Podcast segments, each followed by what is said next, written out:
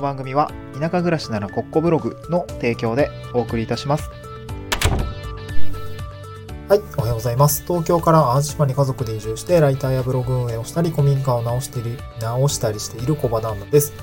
今日のトークテーマは、あえー注意観光と移住で見える地域の情報は全然違うということで、地方移住に際して必要な地域情報の、まあ、見方に関するお話ですね。地域いい情報の見方ですね。あの、まあ、地域を、まあ、多分調べると思うんですね。移住に関して、まあ、話を進めていったときには、まあ、どんな、自分がどんな暮らしをしたいのか、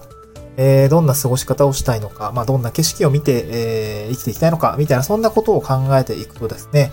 えー、きっと、まあ、自分が、なんだろうな、暮らしたい場所を、まあ、探すときに、まあ、外を見ていくと思うんですけれども、その時にね、いろいろ調べたりすると思います。その時に、まあ、どうやって調べていくのかていうと、まあ、基本的にはね、あの、必ず現地に赴いて、現地の地域、あの、状況を見て、あの、移住先を決めるというのが、まあ、最もね、えー、まあ、失敗が少ないというか、まあ、そうしないとね、あの、よくもわか、よくわかんない場所にポンと行って、えー、なんか、ハッピーな幸せが待ってるっていうわけは多分いかないと思うので、まあ、いろいろ調べたりすると思うんですけど、あの、まあ、観光っていう手段もね、一つあるかなと思っていて、で、その観光と、まあ、実際住んでみて、えー、この移住ですね。で、見えることって、やっぱ全然違うよねっていう今日ま、お話を今日したいんですよね。で、今日は、その観光で見えることとはこれです。まあ、移住で、移住後、まあ、の暮らしをしてみて、まあ、移住でね、見えることってこういうことです、みたいなお話をして、まあ、あと、まあ、それね、まあ、ギャップがやっぱりあって、そのギャップを埋めるためにはどうしていけばいいのかっていうところをですね、今日はお話をしたいかなと思うんですよね。一つ目ですね、観光で見えることですね。地域を観光した時に、まあ、見えてくる地域情報っていうのは、例えばこう観光地とか、あと観光地の賑わい方とかですかね。あとは結構非日常に近い、まあ、高揚感のある暮らしぶりみたいなところがですね、まあ、ちょっと垣間見えてくるかなと思いますね。あのーあとは、まあ、ちょっと縦に4つぐらい言っちゃうと、デメリットよりこうメリットに近い感じる、そんなようなところがですね、目につくかなと思いますね。あとはやっぱりその、まあ、短時間での滞在だったりとかになっちゃいますので、やっぱ表面的な、そして分かりやすいところが目につくのかなと思いますね。まあ、あの、先日ですね、僕の友達が東京から、えっと、まあ、一泊二日、まあ、一人はね、三人ぐらいで来てくれたんですけど、一人は、あの、一週間ぐらいワーケーションしていって、まあ、今もね、えー、淡島に滞在してくれているわけなんですけれども、えっと、まあ、神戸空港に降り立って、まあ、ちょっと車で迎えに行って、淡島入ってきて、まあ、本当海が見えていくわけですね。あの、淡島って、えー神戸の方から、こう、明石海峡大橋を渡って、えー島に入っていくわけなんですけれども、やっぱりこう海が綺麗で、青空が綺麗で、まあでも本当にね、気候が良くて、本当に観光日和だったんですけど、本当にこの、なんかいい暮らししてるよねってめちゃくちゃ言われました。海があって、なんだろうな。まああの結構ね、観光地を本当にね、アテンドを一泊二日させていただいたんですけど、なんていうのかな、僕もね、なんか移住してきてまともに観光してなかったんで、僕もね、それはそれで楽しかったんですけどね、あの、改めて1年経って観光したよっていう感じなんですけど、まあ、ちょっとね、雑談を置いといて、まあ、観光地で見え、観光で見えることというのは、やっぱり観光地が賑わっているということだったりとか、あとリゾート感、あの、非日常に近い、あの、高揚感のある暮らしですね。あの、本当にね、えーなんだろうな、こう、海を前にして、えー、なんかカラフルな、こう、椅子とかに座ってや、座っちゃったりしてね。で、美味しいものを食べて、ああ、幸せだ、みたいな。割となんかそういう感じが多いかなと思います。あとはまあ、えーっと、僕は、えーそうですね、西海岸の方に、まあ、夕日を見ながらバーベキューしに行っていったんですけども、まあ、やっぱりそういう、なんだろうな、まあ、時間が過ぎていく、まあ、楽しく過ぎていくっていう空間だったりとかに、やっぱり身を置くことが多かったので、やっぱりデメリットよりもメリットに感じるところの方が多かったのかなと思いますね。うん。で、あとは表面的で分かりやすいところ、まあ、例えば観光地とか、あとまあ、美味しいお酒とかね、えー、まあ、玉ねぎがめっちゃうまいとかね、そう、めっちゃうまかったです、正直ね。やっぱバーベキューで出てくるサラダ、玉ねぎに鰹節かけて、あの、確かね、塩と醤油と、ぐらいだったかな。で、あえて食べるだけなんですけど、まあそれだけでもね、玉ねぎの甘みとかすごい感じられてめちゃくちゃうまい。玉ねぎがめっちゃうまいって言ってましたね。バーベキューも 美味しいんだけど、玉ねぎがめちゃくちゃうまいみたいな 感じで言ってました。まあ、それはね、すごくいいと思う。いいと思うんですね。あの、食べ物が美味しいっていうのは、ああの、まあ、産地直送っていうのもあるし、あの、旬な時期っていうのもあったので、やっぱすごく美味しいんですよ。まあ、新玉のサラダとかってめちゃくちゃうまいしね。やっぱり食から、えー、生活の、ま幸福感みたいのを得られるっていうのは非常に大きいのかなと思うんですけど、やっぱりデメリットよりメリットに感じるところだったりとか、表面的で分かりやすいところというのが、やっぱり、あの、目につきやすいところだと思います。まあ、それはいい悪いじゃなくて、確かにね、あの、本当にいいところなので、あの、そこはね、僕も今もめっちゃ思ってるし、玉ねぎもらってめっちゃ美味しいしね。そう。そういうところはいいと思うんですけど、あの、観光でわかるようなことというのは、まあ、そこまでかなっていう感じですかね。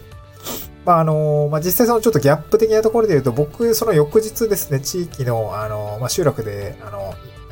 草刈りだったんですね。草刈りと溝掃除だったんですけど、やっぱりその、えー、まあ、大変、大変でもないんですけど、まだ若いから大変ではないんだけれども、えー、っと、まあ、あとね、なんだろう、まあ、ちょっと特殊なのかもしれないけど、僕がいる集落って結構若い人めっちゃいるんですよね。めっちゃでもないんですけど、あの、若い人がね、あの、本当僕が移住してきたタイミングで、えー、やっぱりその、バワッと入ってきて、もうみんなね、あの、20代、みんな20代なんですよ。僕、あ、みんな20代でもないか。あの、まあ、本当に20代、30代ぐらいで、えー、もう、めちゃくちゃ楽しくやっているんで、めちゃくちゃ楽しかったんですけど、あのー、まあでもやっぱ重労働だし、あとまあ、時間はそれなりにかかるし、まあ午前中いっぱいとか、かかるし、まああとはそうですかね、なんだろうな、まあ虫とかもね、そう、ムカデね、ムカデめっちゃ出てきたりとかね、いやいや気持ち悪いなみたいな、こいつめっちゃでかいやみたいな、とかあったりとか、そうですね、なんだろうな まあ、それめんどくさいって感じる人もいると思うんですよ。あのー、まあ、町内会の人とかと喋ったりとか、なんか自分の時間が取られちゃってるみたいな、そういう意識を持っている人は多分やっぱちょっと苦手だと思うね、そういうこと。やっぱり観光で見えることと対比して、本当にデメリットみたいなところもやっぱり田舎暮らしっていうのはあるよということなんですけどね。まあ、ただ観光で、え、見えることというのはやっぱり表層的なことだに、まあ、まあ、しょうがないのかなっていう感じはありますね。で、一方、移住後で、移住後し、移住してから見えている、見えてくることっていうのは、あの、やっぱ全然、もう少しね、あの、レベルが違うというか、深さが違うというかっていう感じです。まあ、さっきもあの、まあ、ブッシュの話は言ったんですけど、あの、もっとね、こう、まあ、ちょっと抽象的に言うと、日常的にこう反復して利用するような施設の情報ですね。例えば児童館とかスーパーとか病院とかですね。あと、これは結構大きいかなと思うんですけど、地理的な距離関係ですね。あれは近くて便利だなとか、ここは遠くて不便だよな、みたいな、そういうことがですね、やっぱり分かってくると、えー、なんか毎回あそこを結構通うんだけど、このね、前、な車で30分っていうのは意外と遠いわとかね。ま電車で30分とかだとなんか東南にいた時ってめっちゃ近いなと思うんだけど 車で30分ってね、なんかちょっと遠いよな、みたいな、そんな感覚もあって、まあちょっと不思議なところではあるんですよね。うん。で、あとは、まあ実際に移住してからは結構やっぱ人との関わり合いが濃くなっていくし、まあ僕の場合は地域おこし協力隊というあの仕事柄はそうなんですけど、まあ割と人からの情報がま広がって、そして入ってくる情報がぐっと増えるという感じで、あの、お仕事情報だったりとか、えー、まあ暮らしに関するまあ tips みたいな、あこれこうこう、例えば 例えばなんですけど、エアコンとか、えー、調理家具とかっていうのは、あるね、えー、ある場所に行くとめちゃくちゃ格安で手に入るよとか あと、ここに行くと、めちゃくちゃ高値でね、あの、まあ、貴金属とか、あの高値というかなんか買い取ってくれるよとかね。そう、なんかこう、そう、なんかその 調理器具とか家電とか、ここに行くとめっちゃ格安で売ってるのはね、めっちゃ面白かったですね。まあ、あとは、えー、っとね、あの旅行、観光系のね、まあ、あの、まあ、あるホテルとか、まあ、ホテルグループさんとかがあるんですけど、まあ、そこはですね、定期的にこう家具の入れ替えみたいなのをやってるから、古い家具とかまとめてほしいんだったら、一回その、つてを使って、なんかその、家具とか、その、捨てるタイミングでくれませんかとか言ってもらったよとかね、結構 あったりするんですよ。そう。で、なんか僕のその知り合いのおじちゃんは、あの、知り合い、あの、まあ、お仕事が以前ね、通信関係のお仕事だったんですけど、あの通信ケーブルをね、巻いている、な、たる、たるじゃないな、なんていうの、あの、ケーブル、リールっていうのかな？あの、木でできてるやつ。なんかよくちょっと、あの、でかいあの木のリールのテーブルだった、あの、ちょっとなんか、おつなやつあるじゃないですか。ああいうのをね、めちゃくちゃもらってきたりとかしていて、あの、欲しいとかあったら声かけてや、みたいな、そんな感じのこと言ってくれたりとか、結構ね、やっぱ人から情報量がぐっと増えてくるので、まあそういったところで、やっぱメリットも増えるし、デメリットもまあ、あの、見えてくるっていうこともあるんですね。はい。まあでも、体感的には、やっぱりそのメリットっていうよりも、まあデメリットみたいなところが、まあ多く見えてくるかなと思います。これは多分どんなことで、どんな場所でも多いのかなと思いますけど、まあ、あの、まあ見えて来なかったものの情報量的にはデメリットの方が見えてなかったので、えー、まあ相対的にはそういうのが多く見えてくるっていう状況になるんだと思うんですね。で、あとは体験値から得られる相対的な評価も見えてきますね。例えば、あまあ、僕は虫苦手なんですけど、やっぱり虫嫌だなと、相対的に高評価する。例えば、そうだなあ。僕は別に海が近い場所で暮らしたいわけじゃなかったんだけれども、淡路淡路島に来て、なんだろうな、車で5分とか、あ自転車で10分とかぐらいのところに海があると、やっぱりその、海がある暮らし、ええー、なとかね、なんかそういう感じになったりとか、そう、やっぱ海ってぼーっと見てられるし、やっぱなんかたまには海に来て、こう夕日を見ながら、なんかちょっとこうゆっくりする時間欲しいなとか思ったりね。あとまあ子供たちと一緒にこう海で遊ぶって、意外とこう、このまま飽きないなとね。公園などなんかちょっと飽きたりもするんだけど、海飽きないなみたいなね。そんな感じがあったりして、意外とこれはこれでいいなって思ったこともあるんですね。でまあ、こんな風にですね、まあ、暮らしに近い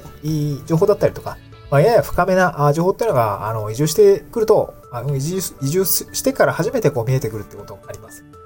で、これまあ、あの、滞在時間とか、あの、まあ、関わる人のから入ってくる情報の違いだったりもするんで、大切なことはですね、この観光と移住後の暮らしでは見えたり感じたりするっていう感覚が確かに違うということですね。これ確かに違うっていうことだけ押さえておけば、まあ、観光でね、見たままの地域ではないことを、まあ、理解しておく、置くことができますので、まあ、なんかこう、それをね、とりあえず理解しておけば、なんかこう、裏があるだろうし、やっぱりデメリットもあるはずだっていうね、こういうふうに、まあ、ちょっと車に構えるじゃないですけど、まあ、そういった形で地域情報も、まあ、ちょっと見ていけることができる。まあ、調子に乗ったまま あの、勢いで移住するようにはならないっていうことですね。ちゃんとデメリットもちゃんと理解しようねっていうことを、まあ、僕はちょっと言いたかったんですけれども、まあ、あ、なんかそのいいことばかりね、盲信せずに、結構情報をしっかり集めて、取捨選択するっていうことができるはずなので、まあ、こういったことをですね、こういったことをですね、しっかり、あのなんだろうな、の、地域情報を集めて、あの、失敗のないですね、移住とか、え田舎暮らしとか、っていうのをしておくといいのかなと思いますね。で、もちろん、その、まあ、地地方移住での、まあ、後悔をですね、圧倒的に減らすためには、やっぱり観光だけではなくて、まあ、移住ですね。まあ、特にお試し移住からやってみるといいかなと思います。今日は、あの、スタンド F の概要欄にノートのリンク貼り付けております。えー、っと、そこにですね、お試し移住の、まあ、ブログ記事貼り付けておりますもしよかったらですね、こちらもぜひ見ていただければなと思います。お試し移住ってどういうことなの？みたいな、メリットとかデメリットっていうのを解説しておりますので、まあ、ぜひご覧ください。また次回の収録でお会いしましょう。バイバイ。